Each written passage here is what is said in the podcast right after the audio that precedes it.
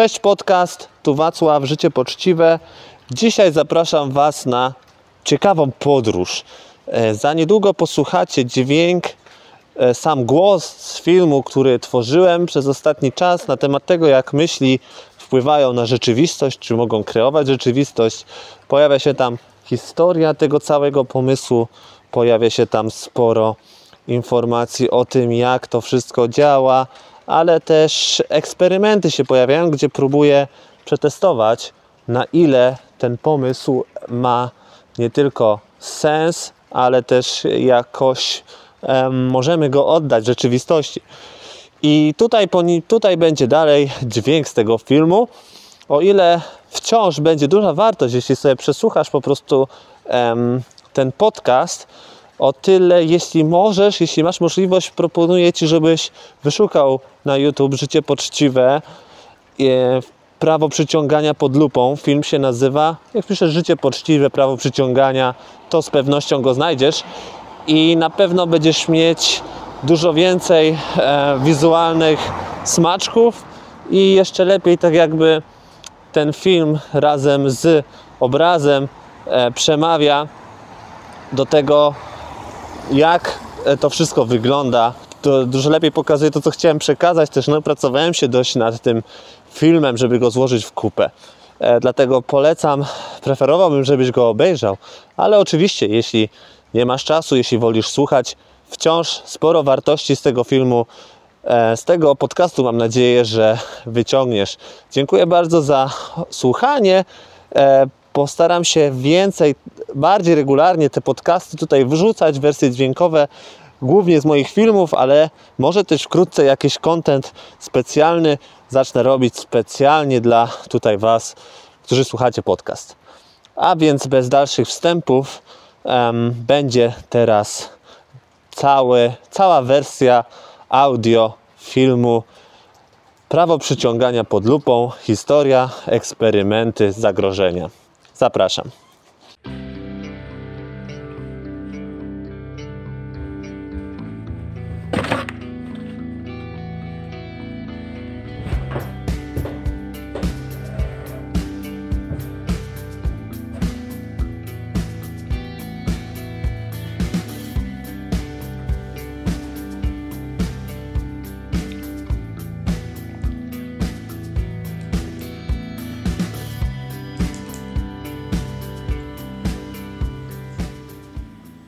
The Secret?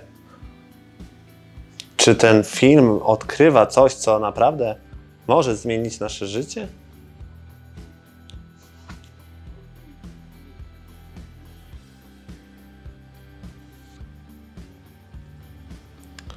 Widziałem ten film pierwszy raz jakieś dziesięć lat temu. Od tamtej pory dość głęboko szukałem odpowiedzi, czy myśli faktycznie mogą wpływać na rzeczywistość, czy po prostu, czując się dobrze, będziemy przyciągać rzeczy, o jakich mówi Rhonda Byrne w filmie The Secret.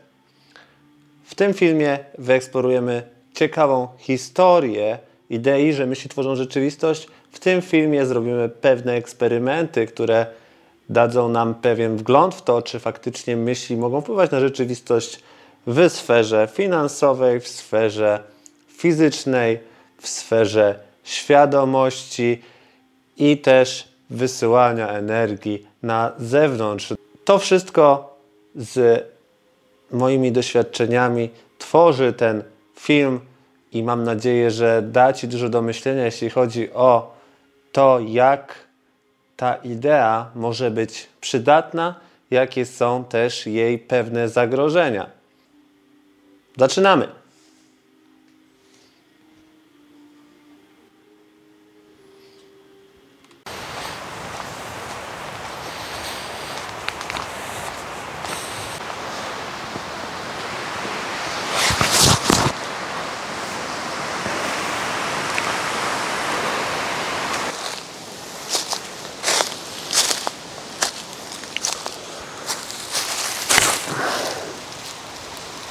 Jaki jest sekret tego całego przyciągania? Czy faktycznie, gdy myślimy o czymś, możemy samymi myślami to przyciągnąć i to mieć? Sekret mówi, że tak. I jak widzieliście Sekret, to wiecie, że tam ci ludzie, którzy em, te wstawki, które są, pokazują jakąś historię, pokazują jakieś starożytne teksty, które ktoś gdzieś zapisuje i chowa. I tajna wiedza, tajne prawo przyciągania, ukrywane przez tysiące lat przed nami. Zobaczmy, jaka jest prawdziwa historia tej myśli. Jeśli przejdziemy do faktycznie najgłębszych teorii, najdawniejszych treści, to natkniemy się na hermetyzm. Z czym jest związany hermetyzm? Z słynnym Hermesem, który był mityczną wręcz postacią, czy to w Egipcie, czy w Grecji. On był prekursorem alchemii, on odkrył pewne tajne prawa rządzące światem, wszechświatem. Jednym z tych praw była, było prawo, że wszechświat jest mentalny. Podobnie jak my jesteśmy istotami, które mają świadomość i mogą za pomocą mm, swoich zmysłów, swojego umysłu wymyślać rzeczy, robić rzeczy, tak i wszechświat jest mentalny w swojej naturze, co oznacza, że zgodnie z tym, że my też jesteśmy istotami, które są mentalne w swojej naturze, możemy wpływać na rzeczywistość swoimi myślami. I hermetyzm został odkopany, można powiedzieć, ponownie przez nieznanego autora na tamten czas, piszącego pod pseudonimem Trzech Wtajemniczonych. Wydano książkę Kybalion, w której aby uwspółcześniono te hermetyczne prawa i tym samym dowiedzieliśmy się z nich, że wszechświat jest mentalny i mamy moc, żeby naszym też umysłem wpływać na ten wszechświat. I to jest jedno z najwcześniejszych źródeł dotyczących tego, skąd pochodzi prawo przyciągania. Ale jeśli zauważyliście też na samym początku filmu Sekret, ktoś ma tam schowany pentagram. Ma tam schowany pentagram, który trochę wiąże nas, przywiązuje nas, przywołuje nam ten pentagram, który się stosuje do przywoływania demonów, jakaś czarna magia.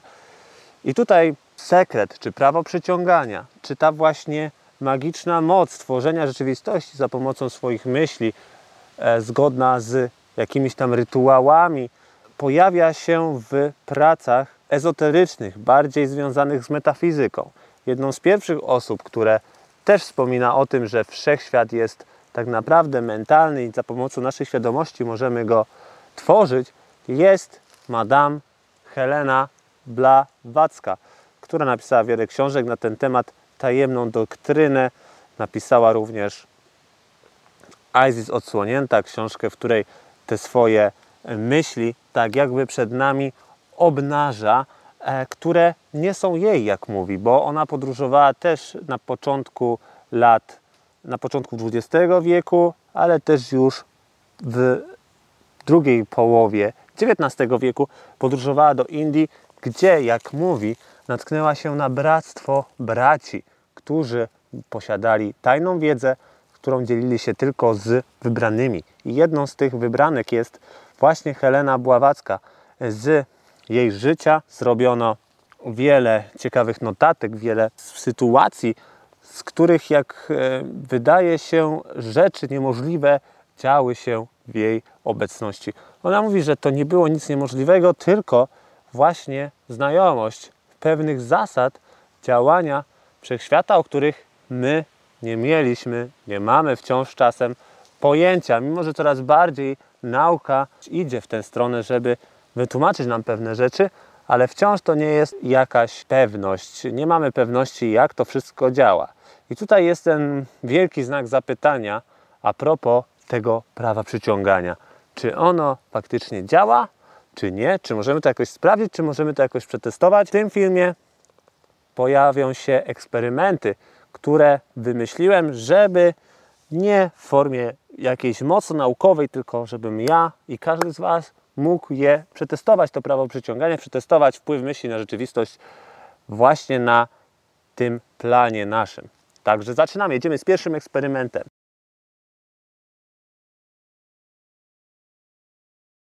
Pierwszy eksperyment, jaki zrobimy w ramach filmu, to słynny eksperyment z ryżem. Na czym on będzie polegał? Zobaczcie. W tym momencie gotuję wodę. Tutaj odmierzę dokładnie pięćdziesiąt albo raczej sześćdziesiąt gram ryżu. Niech stracę.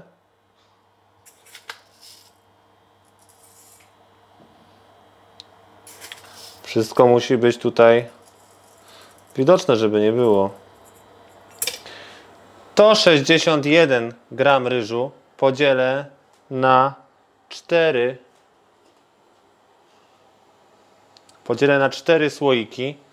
Na każdym zrobię inny napis, inną emocję i później będziemy przez dwadzieścia jeden dni wysyłać do tych słojów dane uczucie i zobaczymy, jaki będzie rezultat.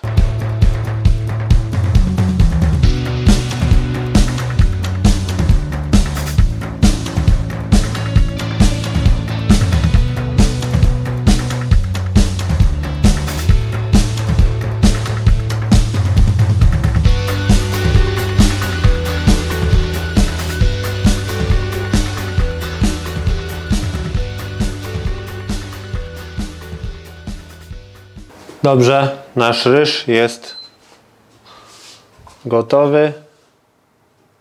Cedzimy. Żeby nie było żadnych wątpliwości, zważę gotowy ryż i dam porówno do każdego słoika. dwieście cztery, czyli mamy fajnie, dokładnie po pięćdziesiąt do każdego słoja. Zdziwienie.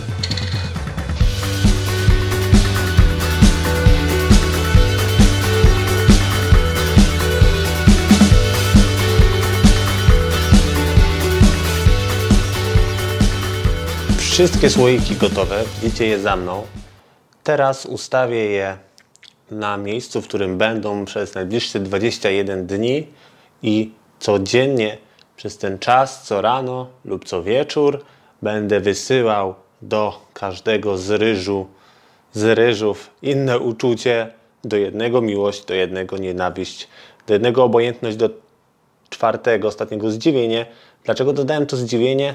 Z ciekawości, co też ciekawego wyjdzie z tego ryżu, bo nie widziałem żadnych eksperymentach w internecie, żeby ktoś użył takie uczucia, które nie wiadomo jakie za bardzo jest. Ani za dobre, ani za złe. Może być pozytywne zdziwienie lub negatywne zdziwienie. Zobaczymy, jak ryż z uczuciem zdziwienie będzie wyglądał za dwadzieścia jeden dni.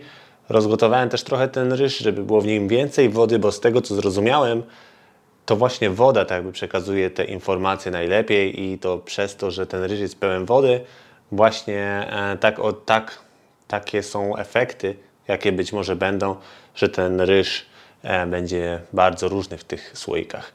Ugotowałem go teraz, rozdzieliłem go teraz. Wszystko jest jak najbardziej zrobione w najlepszym porządku, w jaki potrafiłem to zrobić. Nie jest to oczywiście jakiś naukowy mm, poziom tego eksperymentu, ale myślę, że to dobra rzecz, żeby zobaczyć, co będzie dalej.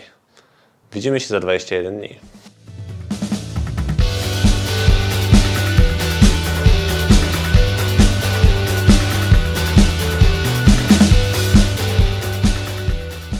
Tu przechowywałem moje ryże przez ten czas, gdy do nich medytowałem, jak widzicie. O! A zapomniał się tutaj zrobić zdziwienie. Odkleił się. Mam nadzieję, że to nie wpłynie na wyniki badania. Sprawdźmy więc, jak to wygląda. Jest dzisiaj czternastego września, poranek i w sumie można powiedzieć, że wysyłałem uczucia do tych czterech słoików ponad miesiąc. No, mój początkowy plan to było dwadzieścia jeden dni, ale po dwudziestu jeden dniach zauważyłem, że nie jest to tak widoczne, żeby coś się tutaj bardzo różniło. Dlatego stwierdziłem, że spróbujmy zrobić ten eksperyment dłużej. E, dzisiaj najwyższy czas, żeby sprawdzić, jak wyglądają poszczególne słoiki. I e, cóż, te rezultaty są bardzo dziwne moim zdaniem. Zobaczcie sami. W słoju miłość, no nie ma za dużo miłości. Jest pleśń, jest czerń, Nie wiem, czy to może moja miłość jest toksyczna. W każdym razie, no nie wygląda to za pięknie. Spodziewałem się, że będzie ładniejszy słoik z miłością. Ale nie jest chyba najgorszy. No jest trochę pleśni, czarne, brązowe, wszystko tam jest, nawet jakieś... Też jest też czerwone, to by świadczyło o tym, że to po prostu faktycznie miłość, serce. Nie wiem, czy widać tutaj to. Drugi słój, z którego odkleiła się aż karteczka, to zdziwienie. I tak jak wspominałem o tym zdziwieniu, dałem go tak dlatego, że nigdzie go nie widziałem w żadnych eksperymentach. I zdziwienie zachowywało, zachowało się lepiej niż miłość, moim zdaniem. Jest tutaj trochę ciemnego, fakt, w tym ryżu na górze, ale ryż wydaje się, wydaje się, że zdziwiony ryż dużo lepiej się zachowywał, zachował niż miłość, niż ryż kochany. Nienawiść, czyli ten, który na zdrowy rozum powinien być najbardziej em, czarny.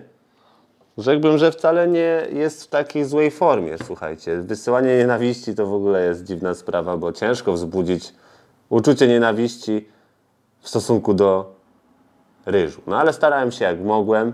Mówiłem mu, że jest najgorszym ryżem na świecie i tym podobne. Jak widzicie, no nie jest jakiś super czarny, nie jest e, super zepsuty.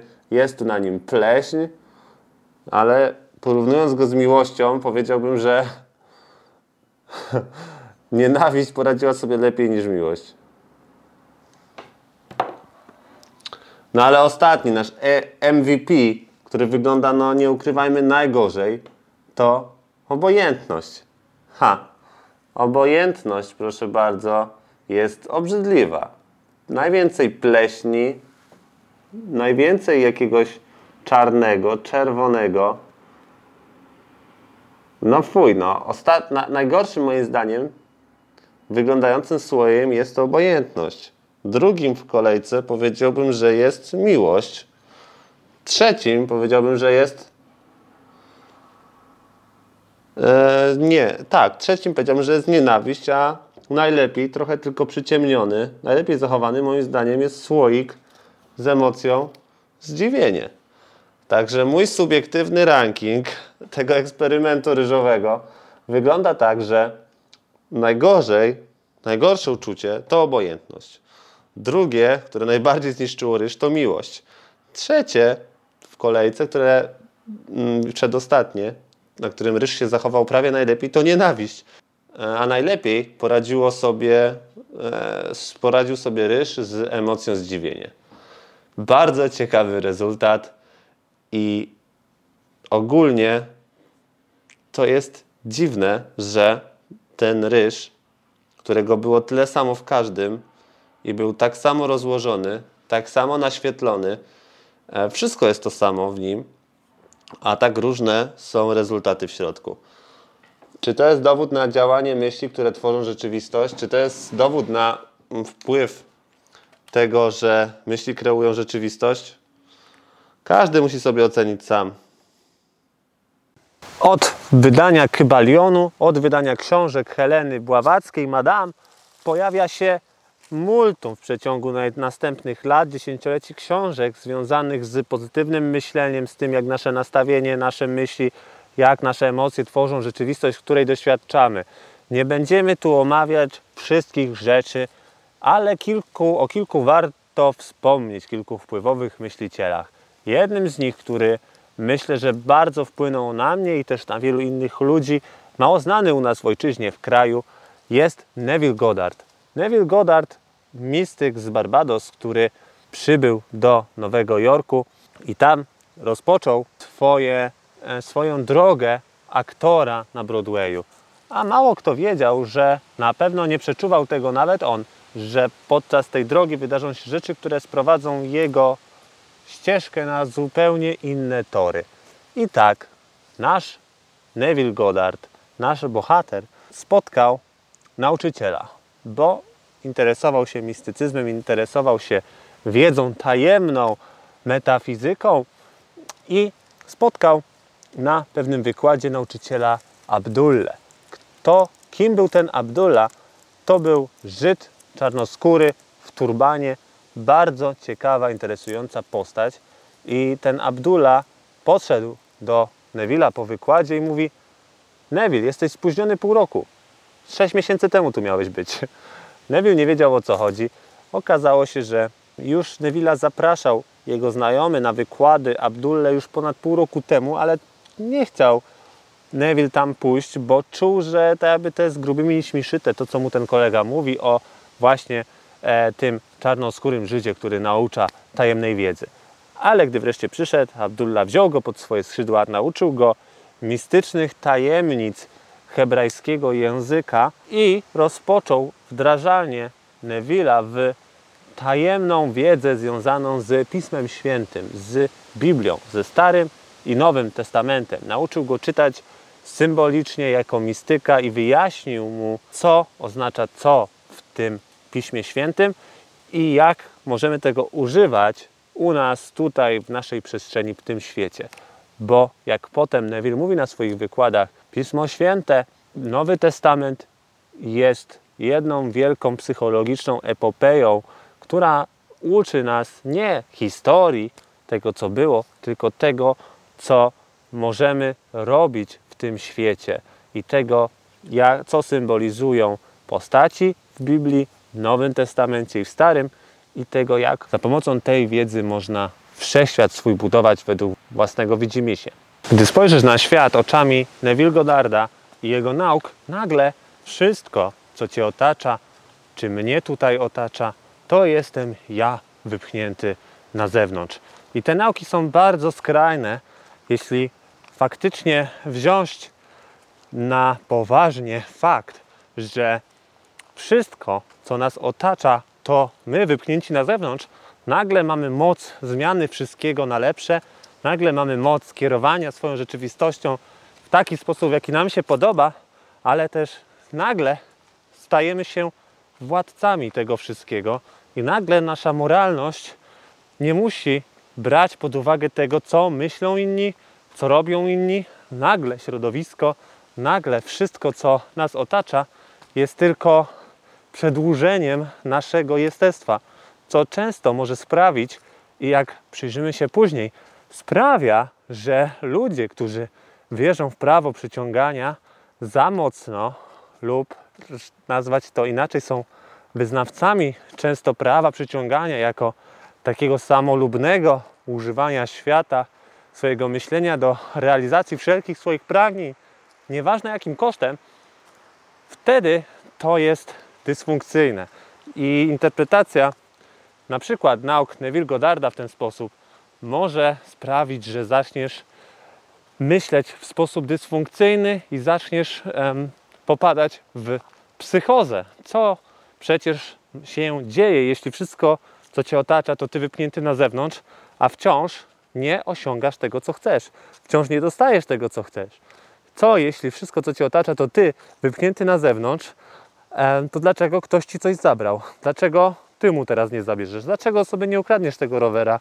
Skoro tego roweru, skoro on jest twój, to jesteś ty, wypchnięty na zewnątrz.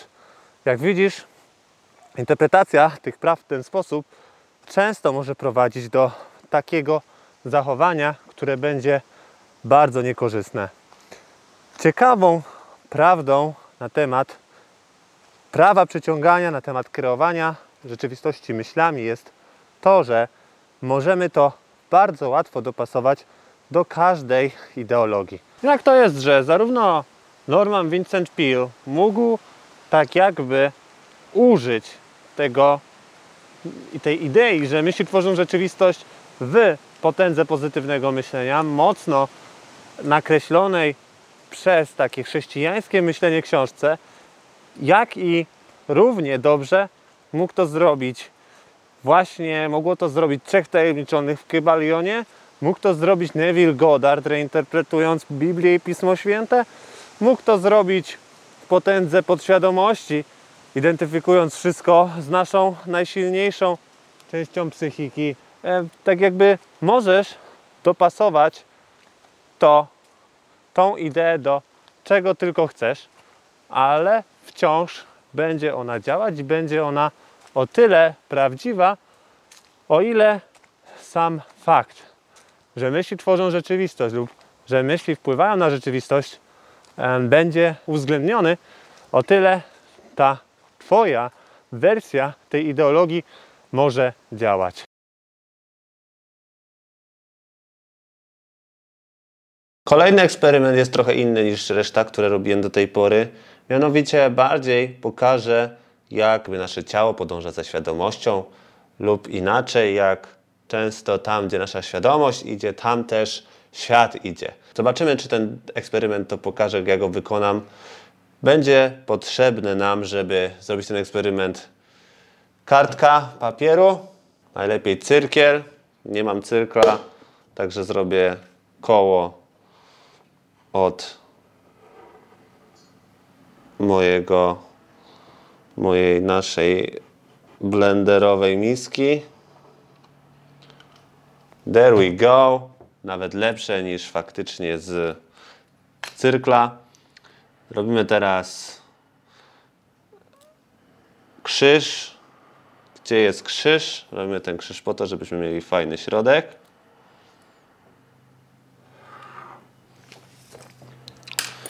I teraz potrzebny nam jest sznurek. W filmiku, który widziałem, gość miał sznurek bardzo cienki. Ja tu mam taki brylok. Zobaczymy, czy on się też sprawdzi. I eksperyment polega na tym, żeby ten kluczyk trzymać na środku, nad środkiem, a oczami i świadomością podążać dookoła tego okręgu, nie ruszając przy tym bryloczkiem. Świadomie przynajmniej. Zobaczymy, czy wynik będzie taki, jak ten, który widziałem na internecie. I zaczynam jechać wzdłuż okręgu.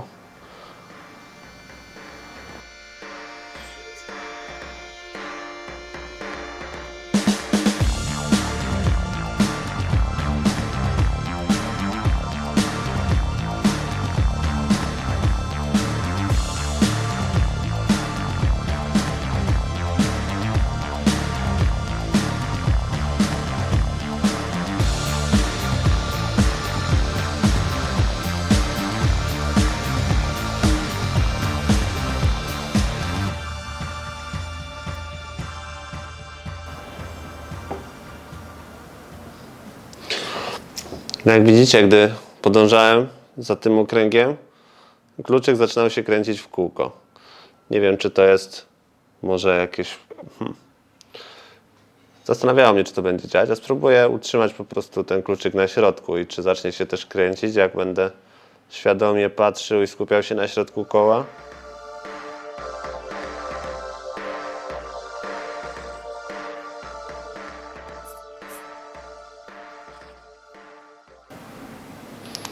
Co ciekawe, nie. Chyba że to moja lewa ręka jest bardziej silna. Jeszcze zbadajmy, gdy się skupiam na środku koła i prawą ręką. Czy zacznie się kręcić znienacka?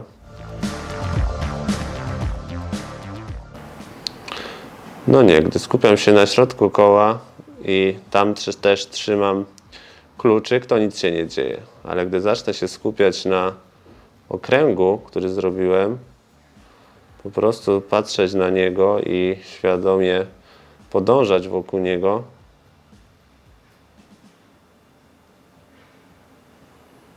ten kluczyk zaczyna się kręcić.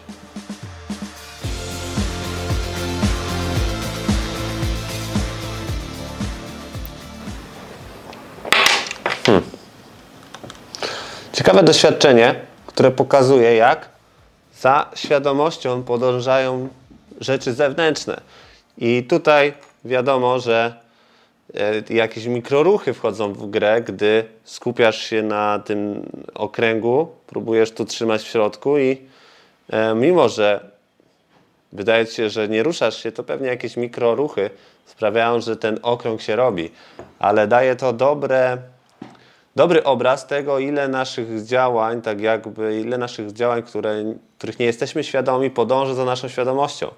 Także to doświadczenie jest interesujące pod tym względem, pewnie w dużej mierze podobnie działają seanse spirytystyczne i te, to jak wiecie, gdzieś tam ktoś te literki wyciąga i, i nagle rozpoczyna się konwersacja z demonami.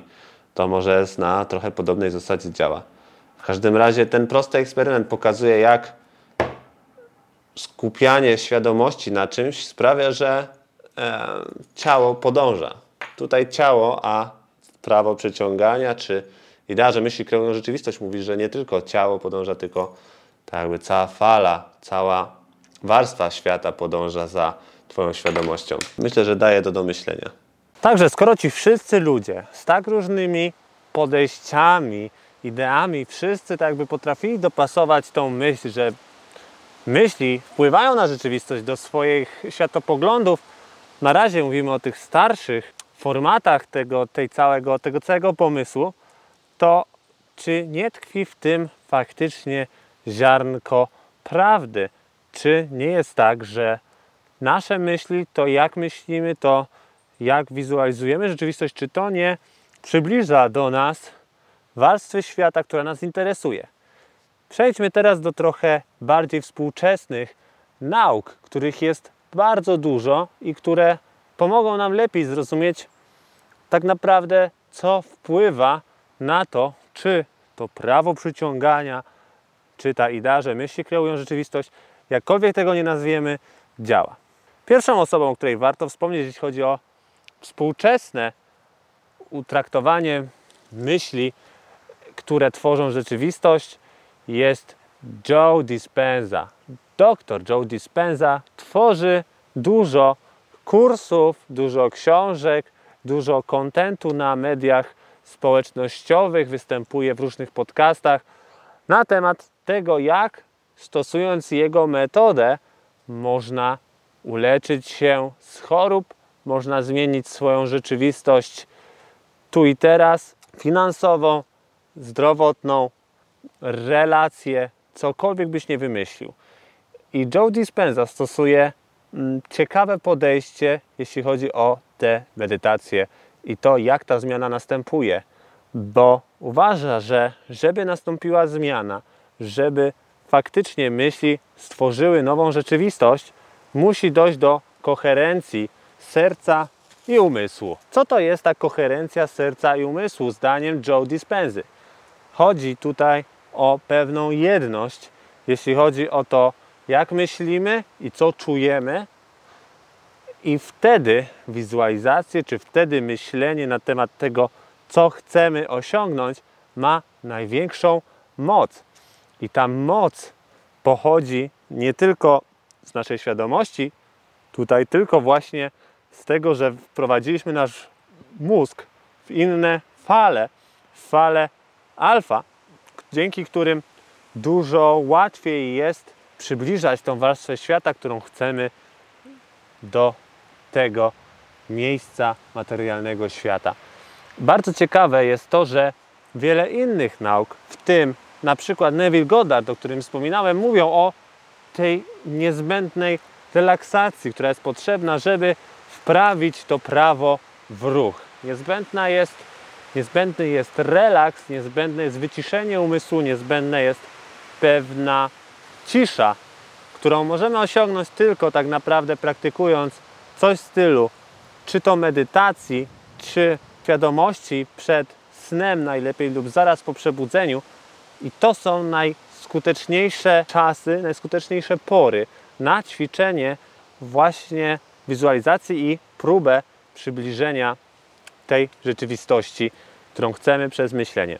Joe Dispenza ujął to najładniej. Koherencja serca i umysłu. I na jego warsztatach ludzie są badani pod względem tego, w, jaki, w jakim stanie byli w danym dniu, co sprawia, że Joe Dispenza ma kupę badań, kupę danych na temat tego, kiedy ludzie tak jakby osiągają zmianę, w jakim stanie. Nawet zbadał niejedno doświadczenie mistyczne, które mieli kursanci jego kursów i ma odczyt z tego po prostu na czytniku fal mózgowych. Dzięki takim badaniom wiemy coraz więcej na temat tego, co tak naprawdę jest potrzebne, czyli jaki fizyczny faktycznie stan musi nastąpić, żeby rzeczywistość zmieniała się Tylko zwykle u Joe Dispenzy na przykład dotyczy to uzdrowień, dotyczy to zmian w ciele drastycznych, dotyczy to uzdrowień po prostu niewytłumaczalnych lekarsko czy w tradycyjny sposób. Myślę, że inaczej wygląda to, jeśli chodzi o świat zewnętrzny i zmiany dotyczące czy to naszego stanu konta, czy to naszych relacji. Bo o ile to uzdrowienie może nastąpić w danym momencie, gdy tak jakby mamy koherencję umysłu i serca, dostatecznie długo medytujemy, czy też jesteśmy w takiej energii, jak na przykład na kursie Joe Dispenzy, gdzie tak jakby amplifikacja tych wszystkich umysłów też poprawia nasz, nasze możliwości, żeby się uzdrowić, czy żeby przyciągnąć to, co chcemy, o tyle sami, próbując budować przyszłość w, wewnątrz naszych sypialni, wewnątrz naszych domów, gdy siedzimy w ciszy i budujemy tą koherencję, to na przykład czy to bogactwo, czy to relacje, czy to wymarzony partner często nie przyjdą z dnia na dzień. Często nie stanie się to w trakcie sesji medytacyjnej i nie będziemy tego mogli też tak zmierzyć, jak może to robić Joe Dispenza. Dlatego tak jakby same uzdrowienia to jest kwestia, której nie będę tu za mocno poruszał. Może się to wydarzyć, muszą zaś pewne warunki. Joe Dispenza mówi o tym, ile ich miał w swoich licznych książkach, ale to, czym ja tu się chcę zająć, to przyciągnięcie tak jakby tej rzeczywistości materialnej, którą chcemy. I stąd też będą kolejne eksperymenty.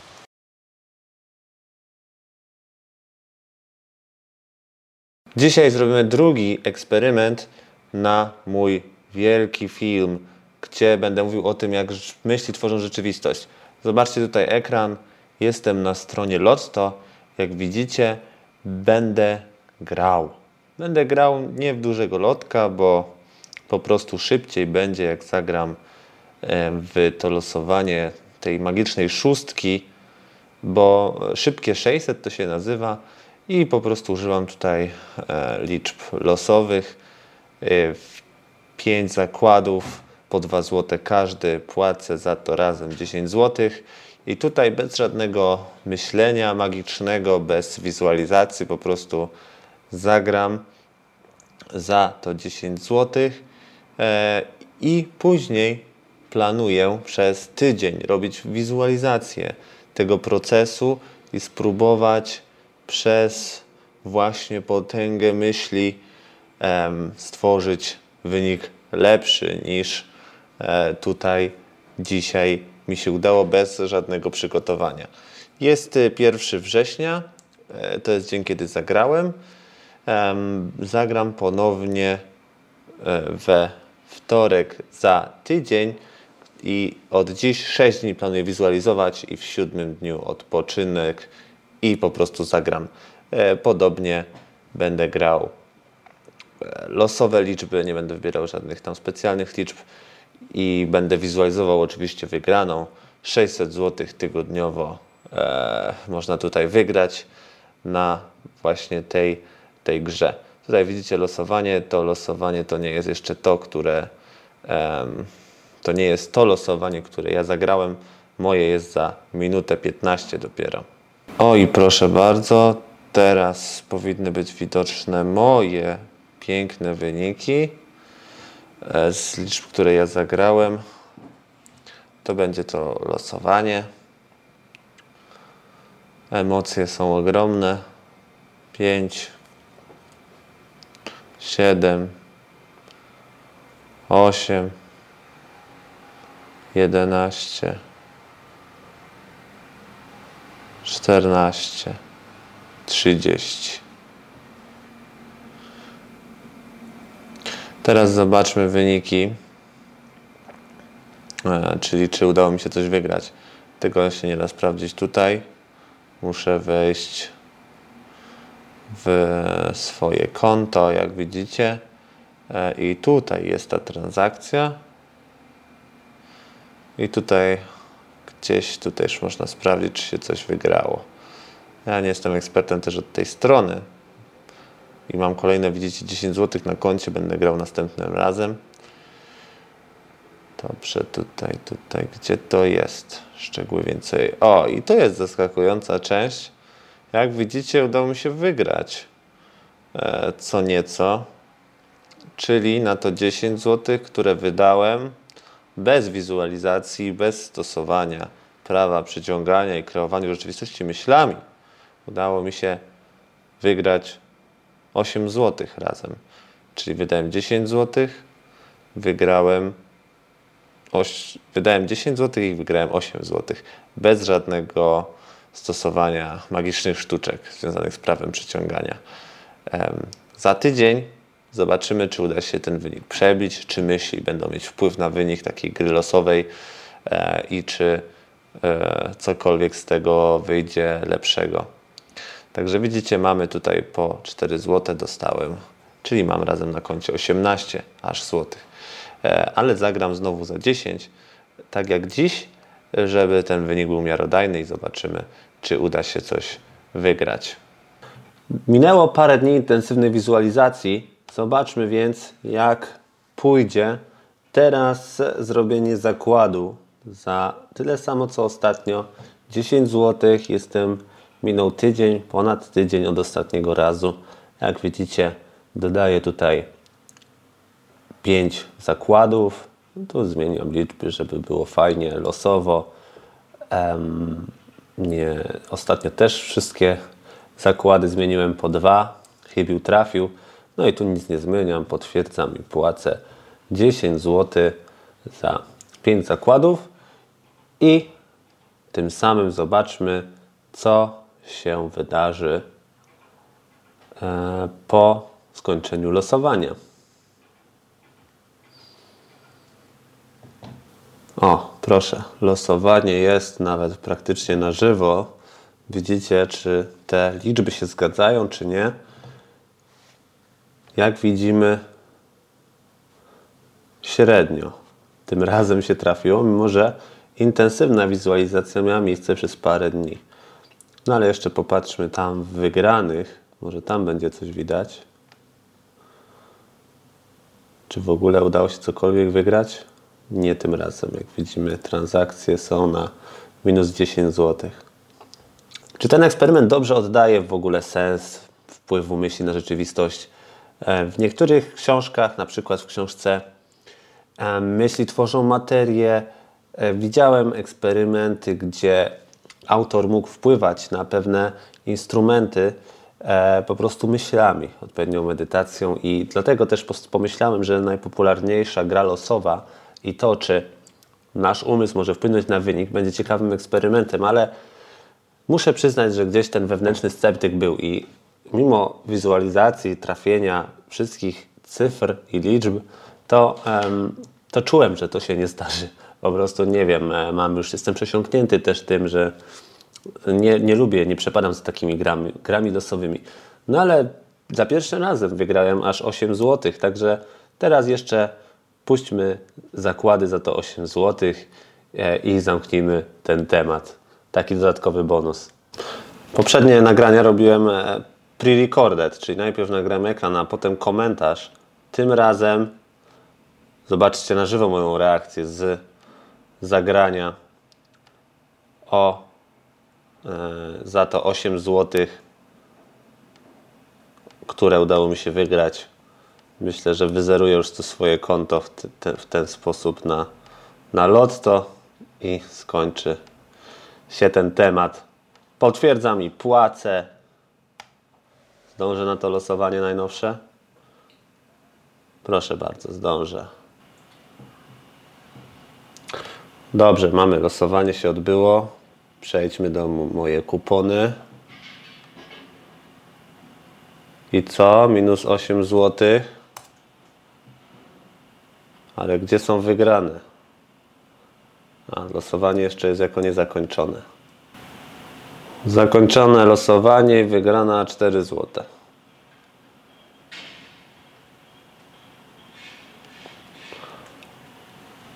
No to nic, muszę zagrać znowu. Gramy znowu, tym razem dwa zakłady. cztery złote które dopiero co wygrałem. Stawiam ponownie. Będziemy tak grać, aż wygramy sześćset złotych tygodniowo. To szybciej będzie, jak sobie zrobię tak. Tak.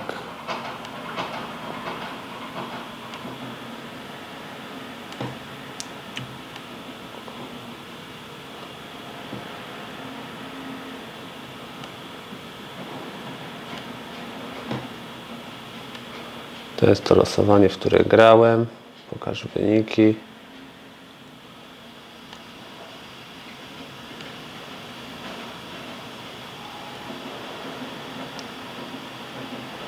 dwanaście, dwadzieścia dwa. No, myślę, że teraz udało mi się już przegrać wszystko. Z pewnością. Nie ma tu nawet dwójek. Co oznacza, że dwadzieścia złotych, które przeznaczyłem na tą grę, ładnie pokazało, że wpływ myśli na wyniki w los to bardzo ciężko jest zmierzyć i bardzo ciężko, żeby faktycznie twoja moc psychiczna sprawiła, że wygrasz dodatkowe sześćset złotych tygodniowo lub wielką wygraną. A to dlatego, że jak dla mnie w ogóle ciężko jest uwierzyć, że możesz mieć na to wpływ, a po drugie ta szansa jest tak mała, że naprawdę, żeby cokolwiek trafić, to e, trzeba się namęczyć. A co ciekawe, jak widzicie, znowu ten eksperyment pokazał dziwną rzecz, że bez wizualizacji wygrałem w pierwszym podejściu osiem złotych, a później z wizualizacją nie wygrałem nic, za tyle samo grając. Bardzo interesujące i ciekawy wynik, wręcz odwrotny do tego, co bym przypuszczał, podobnie jak w eksperymencie z ryżem. Kolejny nader ciekawy model, któremu warto się przyjrzeć, jeśli chodzi o ideę, o której rozmawiamy w tym filmie, to transurfing rzeczywistości Vadima Zelanda. Tym razem mamy ideologię lub tą całą ideę transurfingu, która przyszła do nas ze wschodu, niedalekiego, a z Rosji, mimo że trąci w dużej mierze filozofiami wschodnimi. Co to jest transurfing?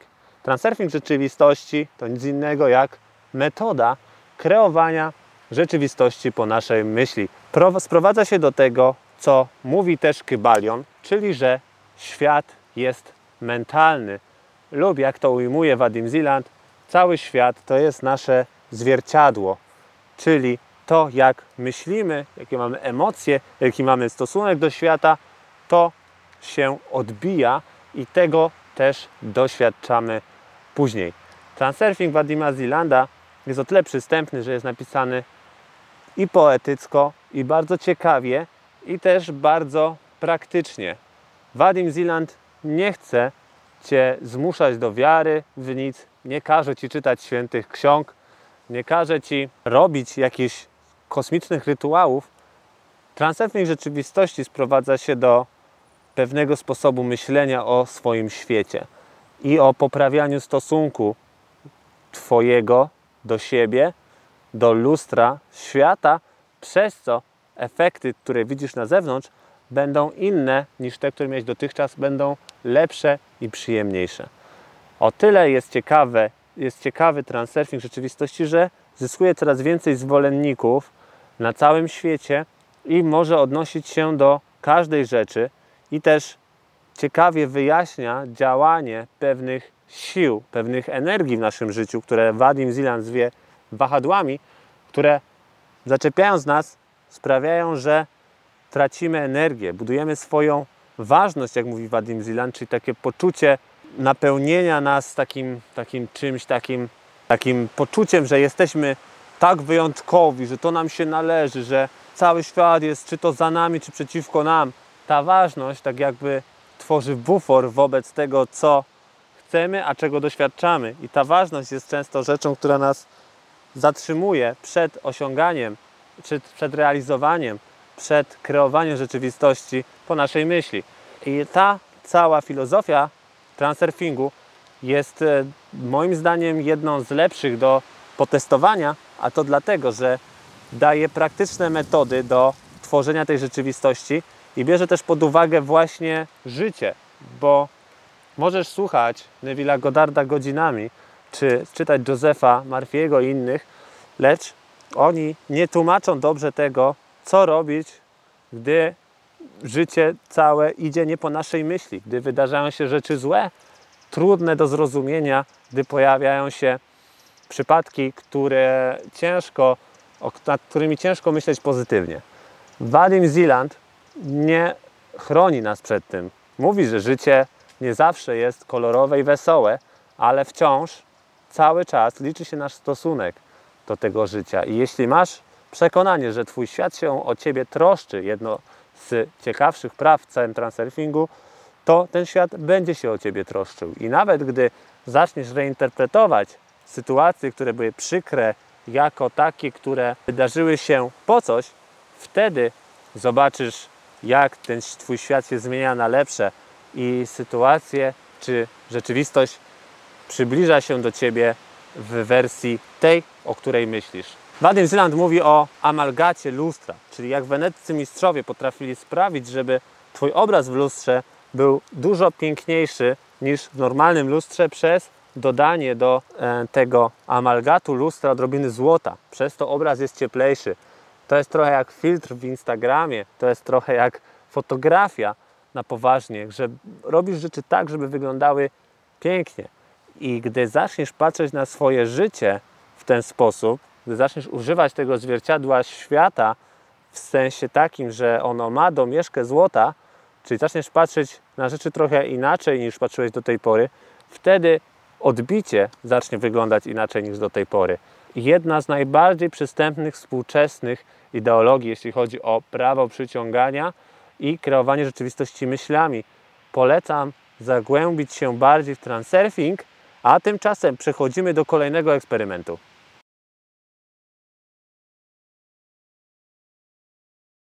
Witajcie w kolejnym eksperymencie.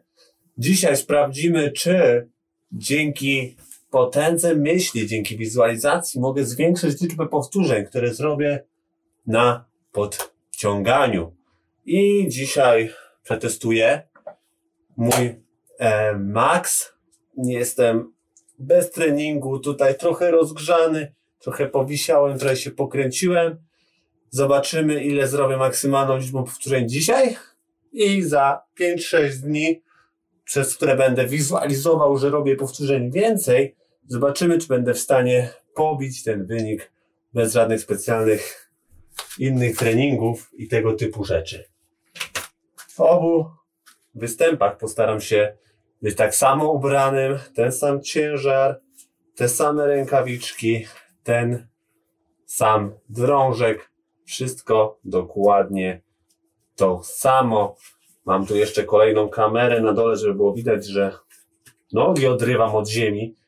Warto wspomnieć, że też technika, którą będę używał, to zejście do pełnego wyprostu, wiszenie przez sekundę i podciągnięcie ponad e, drążek.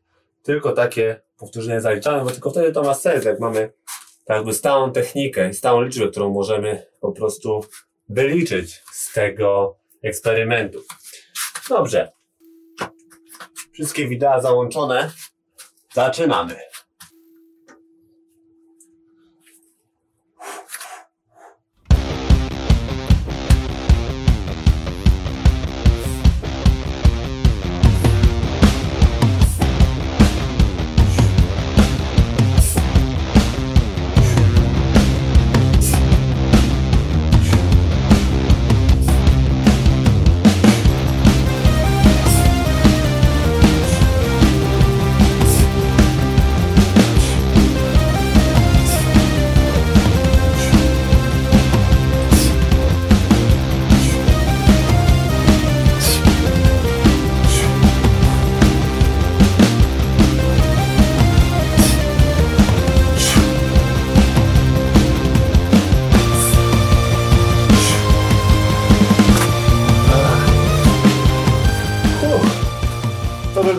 Nawet nie wiem, ile było. Zobaczymy tutaj na wideo, gdy go obejrzę ponownie.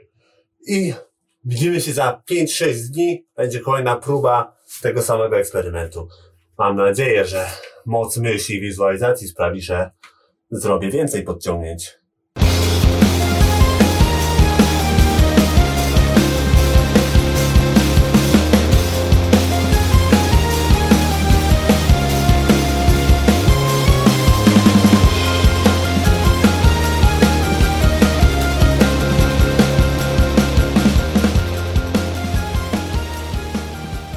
Witam, dziś piątek, parę dni intensywnej wizualizacji zakończone i będziemy testować po raz kolejny max.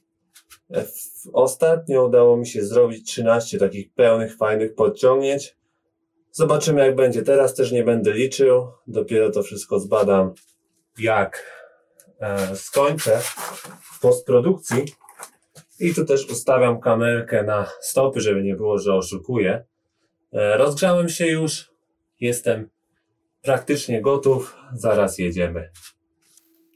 No i nie było, niestety moja koszulka, którą wtedy używałem, jest w praniu. Dzisiaj long sleeve, ale też dlatego, że jest tu chłodno.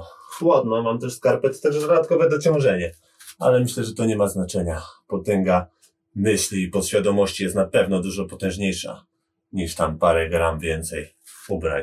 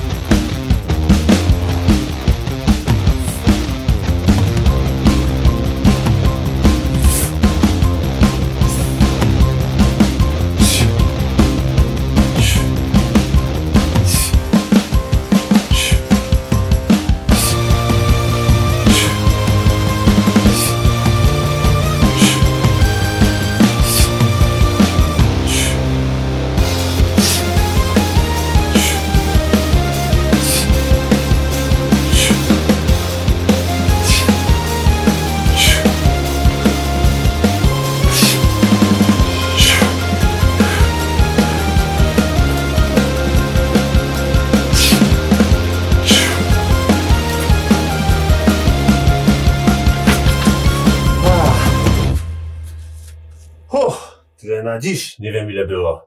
Zobaczymy w postprodukcji, czy ten eksperyment się powiódł, czy nie. Ale wizualizowałem, że będę miał dwadzieścia. Chyba nie było dwadzieścia. Czas na podsumowanie. Co wynika z tych eksperymentów? Co wynika z tego całego filmu? Co ten film daje praktycznego dla Ciebie widza? Po pierwsze, wyniki eksperymentów są zaskakujące, by tak samo zaskakujące dla Was jak dla mnie, a to dlatego, że spodziewałem się bardziej widocznych rezultatów. Ale to nie zmienia faktu, że myśli wpływają na rzeczywistość i moim zdaniem, czy ten eksperyment to pokazały, czy też w niektórych wypadkach nie, ten efekt zawsze jest, na jakimś stopniu jest. Jak to mówi Mitch Horowitz w swojej książce One Simple Idea, trochę ten efekt jest jak grawitacja. Zawsze jest, na każdej planecie jest, na każdej planecie jest różny, czyli zależności, w jakim jesteśmy stanie, jak dobrzy jesteśmy w tym, co robimy, od tego zależy, na jakim poziomie te myśli wpłyną na rzeczywistość. Teraz przejdźmy do tego, co to w ogóle znaczy dla Ciebie, dla Twojego praktycznego życia. Wydaje mi się, że kilka wniosków, jakie ja wysnułem z całego zagłębienia się w ten temat, przedstawię Ci i dadzą Ci do myślenia. Przede wszystkim wiara w to, że myśli tworzą rzeczywistość, nie może pozwalać Ci na robienie wszystkiego, co chcesz. Moim zdaniem takie przeświadczenie, że cały świat to my wypchnięci na zewnątrz, nie jest korzystne. Nie tylko dlatego, że będziesz się źle czuł, gdy coś nie będzie wychodzić, ale też dlatego, że prowadzi to do działań niemoralnych, amoralnych. Tu jest taki dobry przykład gościa, który w Sekrecie występuje. O, ten, który mówi o dżinie, który wychodzi i spełnia wszystkie życzenia. On właśnie prowadził warsztaty dla duchowego wojownika. Na pustyni przeprowadzał ludzi przez bardzo trudne testy sprawnościowe, długi marsz, odwodnieni byli, byli wyczerpani. Gość im mówił, że musicie odkryć tą swoją drogę wojownika duchowego i gdy jesteście zmęczeni, musicie się przez to przebić i iść dalej. I słuchajcie, te warsztaty skończyły się śmiercią dwóch osób. Co zrobił ten właśnie gość, który je prowadził? Ten gość, który występował w filmie The Secret. Ten właśnie gość na następny weekend pojechał znowu prowadzić szkolenie motywacyjne. a później trafił do więzienia. I co ciekawe, gdy faktycznie nie masz pewnych zasad, nie wiesz, co jest dobre, a co złe, ta, to, to przeświadczenie o tym, że jesteś twórcą swojej rzeczywistości, tylko to zamplifikuje. Zamplifikuje to, czy jesteś dobry, zamplifikuje to, że jesteś zły. I dlatego dobrze jest pracować nad tym, żeby być jak najlepszym człowiekiem. I to jest ważne.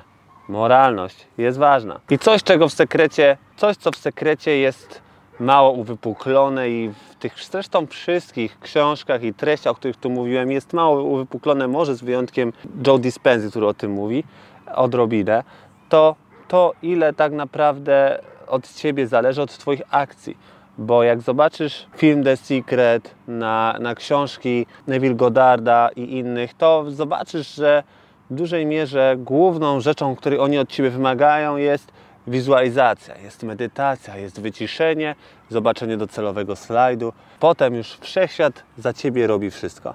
Podczas gdy trzeba, moim zdaniem, robić zmasowane działanie, żeby mieć to, czego się chce, żeby dostać to, czego się chce. I samo poleganie na wizualizacji, samo poleganie na myśleniu może doprowadzić do bardzo negatywnych rezultatów też dla Ciebie psychicznie, bo może się stać tak, że będąc ciągle, wizualiz- że ciągle wizualizując ten swój ostateczny rezultat, a nie mając efektów, nie tylko zarzucisz tą całą pracę nad wizualizacją, nie tylko zarzucisz też tak jakby ten swój cel, ale w ogóle popadniesz w pewnego rodzaju doła i być może zarzucisz w ogóle wszystkie swoje wielkie cele i pragnienia. Podczas gdy Vadim Zeland mówi o tym dość mocno w swoich książkach, liczy się działanie. Gdy już zwizualizowa- wizualizujesz swój ostateczny slajd, swój końcowy slajd, rób to dwa trzy razy dziennie, maksymalnie, a potem oprócz tego działaj, mechanicznie działaj e, taką postacią, która dobrze oddaje to, jaką trzeba mieć mentalność. Jest Forrest Gump. Wszyscy znacie pewnie ten film, gdzie Forrest Gump robi różne rzeczy i po prostu na wielu z nich zostaje wyniesiony na najwyższy poziom zupełnie przypadkiem, mimo że on skupia się na działaniu mechanicznym e, i trochę jest głupi. Także moim zdaniem trzeba się trochę świadomie przygłupić, czyli uodpornić na to, co widzisz na zewnątrz i działać. Działać mając swój slajd odtwarzany parę razy dziennie lub codziennie raz, żebyś widział, dokąd zmierzasz, ale przez dzień nie masz wątpliwości, nie masz e, rozmyślań, co by tu jeszcze robić, co robię nie tak, tylko działasz, działasz mechanicznie, odbijasz piłeczkę, tak jak tam odbijał piłeczkę właśnie em, Forrest Gump w filmie, gdy, gdy grał w ping-ponga. I to się liczy, liczy się działanie. W dużej mierze wielu z nas brakuje bardziej działania niż tej wizualizacji, niż tej potęgi myśli. Mimo że oczywiście ona ma wpływ i myśli faktycznie wpływają na rzeczywistość, to to, że działanie jest niezbędną częścią tej układanki, mało się mówi. Możesz czytać sto milionów treści o tym, jak myśli tworzą rzeczywistość, siedząc w domu i nie realizując, nie działając, nie robiąc kroków w stronę tego, co chcesz mieć, co chcesz zrobić, kim chcesz być. Działanie sprawia, że się zmieniasz. Działanie sprawia, że ten slajd, który odtwarzasz, przyciąga się do ciebie i jest coraz bliżej i zaczynasz go widzieć naprawdę. Rzecz, którą podkreśla Joe Dispenza, a nie widać ich w niektórych naukach, to praca nad swoimi negatywnymi przekonaniami o sobie. Coś, z czym ja muszę pracować i dużo pracuję, bo widzisz, przez lata naszego wychowania zostało nam wdrożonych dużo przekonań, które niekoniecznie są konstruktywne w stosunku do tego, kim chcemy być, co chcemy osiągnąć. I Joe Dispenza w swojej książce Wymień umysł na lepszy model daje dobry model, jak właśnie pracować nad takimi emocjami czy przekonaniami, które są negatywne dla Ciebie, są wdrożone dla Ciebie od dziecka. Ja mam filmy o tym, jak ten właśnie model wygląda i jak możesz go sam zastosować, także będą w opisie poniżej. Ważna jest praca nad swoimi negatywnymi przekonaniami, bo ile nie będziesz wizualizował pozytywnych rzeczy, gdy masz pewne przekonania na poziomie podświadomym, po prostu to się nie będzie dziać. Nie będzie się dziać, bo nie będziesz w stanie tak jakby zmanifestować rzeczy, które podświadomie uważasz, że nie są dla Ciebie. Dlatego tak ważna jest praca i zmiana negatywnych przekonań.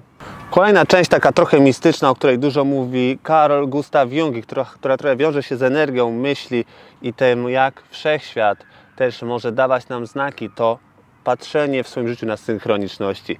Zwracanie uwagi na takie rzeczy, które są niby przypadkowe, ale odnoszą się do tego, co się akurat w Twoim życiu dzieje, czy o czym myślisz.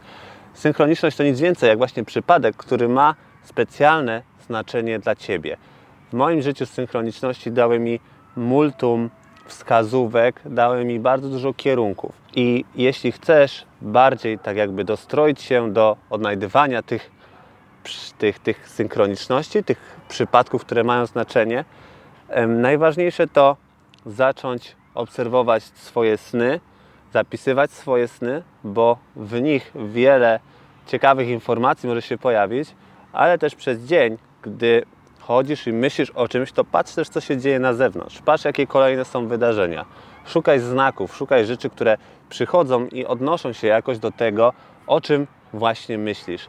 Często mamy na zewnątrz tą odpowiedź i e, czy to jesteśmy my wypchnięci na zewnątrz, jak powiedział Neville Goddard, czy to jest po prostu wszechświat, czy energia, czy manifestacja naszej świadomości, jakieś odpowiedzi na nasze najgłębsze pytania, to już jest nieważne, bo dla mnie liczy się wynik i rezultat. I dla mnie liczy się to, że na podstawie takich synchroniczności, takich znaków z zewnątrz masz po pierwsze wskazówkę taką, która jest jakby mocniejsza nawet niż Twoje przekonanie, mocniejsza niż cokolwiek, co sam wymyślisz, tak jakby, która przychodzi z poziomu wyżej.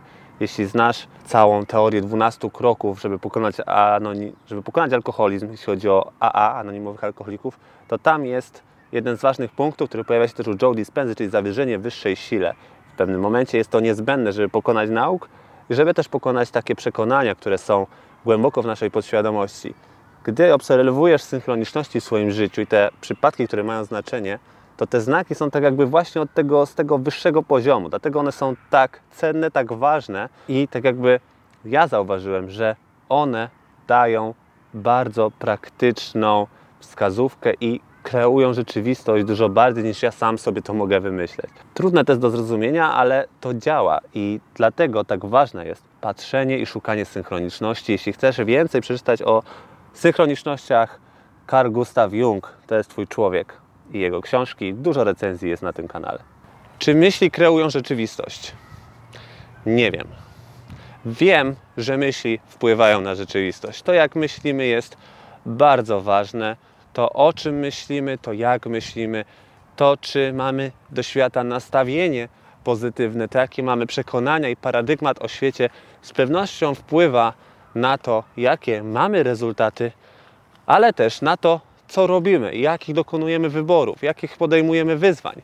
To wszystko wiąże się z tym, jak myślimy, czyli ostatecznie myśli z pewnością wpływają na rzeczywistość.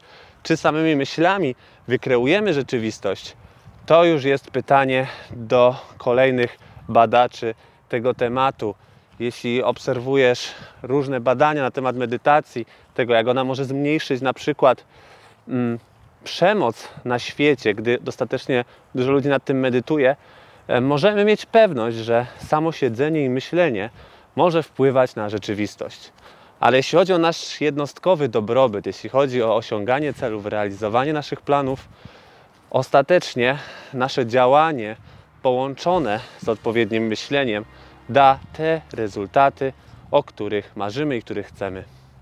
Co nam teraz pozostało? Zakasać rękawy, wziąć się do roboty, wziąć się do wizualizowania i realizowania swoich celów i kreowania swojego życia. Tego Ci życzę. Twórz takie życie, o jakim marzysz. Dziękuję bardzo za oglądanie. Wacław, Życie Poczciwe.